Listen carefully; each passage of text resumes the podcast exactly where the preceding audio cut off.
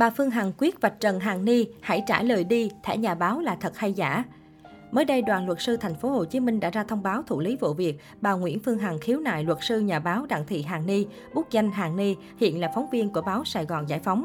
Theo đó, đoàn luật sư thành phố Hồ Chí Minh đã chuyển các nội dung trong đơn khiếu nại của bà Hằng cho Hội đồng khen thưởng kỷ luật thuộc đoàn luật sư thành phố Hồ Chí Minh xem xét xử lý. Trong đơn khiếu nại, bà Phương Hằng đề nghị Liên đoàn luật sư Việt Nam xác minh bà Hằng Ni có đăng ký hành nghề luật sư hay không, việc bà Hằng Ni vừa làm nhà báo vừa làm luật sư có đúng luật hay không. Về vấn đề này, bà Hằng Ni cho rằng theo điểm B khoảng 4 điều 17 luật luật sư thì cán bộ công chức viên chức mới không được cấp chứng chỉ hành nghề luật sư. Trong khi đó, bà Hằng Ni hiện đang làm việc cho báo Sài Gòn Giải phóng theo hợp đồng lao động không xác định thời hạn, không phải viên chức, nên việc bà vừa làm báo vừa làm luật sư là đúng luật. Được biết, báo Sài Gòn Giải phóng đã có công văn gửi đoàn luật sư thành phố Hồ Chí Minh nêu rõ việc bà Hằng Ni làm cho báo từ năm 2003 đến nay theo hợp đồng lao động không xác định thời hạn. Mới đây, bà Phương Hằng tiếp tục đăng đàn lên Facebook yêu cầu cần một lời lý giải về tấm thẻ nhà báo của Hằng Ni. Quý vị ơi, cần một lời lý giải cho chiếc thẻ này. Hội luật sư đã xác nhận Hằng Ni là luật sư thành viên của hội. Vậy thì tôi đặt ra hai giả thuyết để chính thức dồn Hằng Ni phải thừa nhận một trong hai sự dối trá là không thể chối cãi. Nếu chiếc thẻ này là thật thì Hằng Ni vừa là luật sư vừa là nhà báo. Điều này trái với quy định của pháp luật. Nếu vậy thì ai, tổ chức nào, cá nhân nào đi ngược lại luật pháp để mạnh dạng cấp phép cho Hằng Ni hoạt động ở lĩnh vực báo chí? Một câu hỏi lớn thứ nhất. Thứ hai, nếu chiếc thẻ này là giả thì hàng Ni đang mạo danh nhà báo, mạo danh một lĩnh vực rất nhạy cảm, mạo danh một cơ quan ngôn luận quan trọng của nhà nước và quan trọng là mạo danh có tổ chức nhé quý vị. Vì sao? Bởi vì ai, tổ chức nào dám qua mặt cả pháp luật, ngồi xổm trên pháp luật để cấp chiếc thẻ này cho hàng Ni? Tổ chức nào đứng phía sau chiếc thẻ này?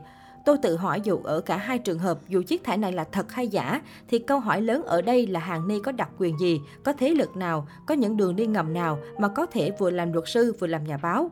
Đặc quyền nào mà có thể có một thẻ nhà báo giả? Dù đây là chiếc thẻ thật hay giả, dù là trường hợp nào đi chăng nữa, Hằng Ni vẫn phải đối diện với một câu dấu chấm hỏi vô cùng lớn từ pháp luật, từ đạo đức nghề nghiệp, từ cộng đồng. Cá nhân nào, tổ chức nào, thế lực nào đang liên quan tới chiếc thẻ này, liên quan tới Hàng Ni mà dám ngồi xổm pháp luật? Hàng Ni ơi, hãy trả lời đi, chiếc thẻ này là thật hay giả? Nếu giả thì mày đang mang tội mạo danh nhà báo, nếu thật thì mày đang mang tội qua mặt luật pháp Việt Nam. Một số ý kiến của cư dân mạng dưới bài đăng, một kiểu lách luật, vừa là luật sư vừa là nhà báo, thủ đoạn như Hàng Ni thì người dân chỉ có chết. Có khi nào đó là một sự đánh tráo qua mặt mọi người không?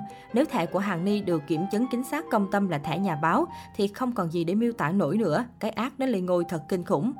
Trao đổi với báo chí sáng 24 tháng 11, bà Hằng Ni cho biết giữa mình và bà Hằng không có quyền và nghĩa vụ liên quan trong hoạt động nghiệp vụ luật sư. Bà cũng không cung cấp dịch vụ luật sư cho bà Hằng. Nếu bà Hằng cho rằng mình bị xúc phạm thì có thể khởi kiện ra tòa dân sự hoặc thẩm quyền giải quyết phải là Sở Thông tin và Truyền thông. Nếu cơ quan này xác định tôi có những phát ngôn không đúng với bà Hằng, việc bà Hằng gửi đơn và đoàn luật sư thành phố Hồ Chí Minh tiếp nhận giải quyết là không đúng, bởi ở đây không có bất kỳ mối liên quan nào về hoạt động nghề nghiệp luật sư giữa tôi và bà Hằng, bà Hằng Ni nói.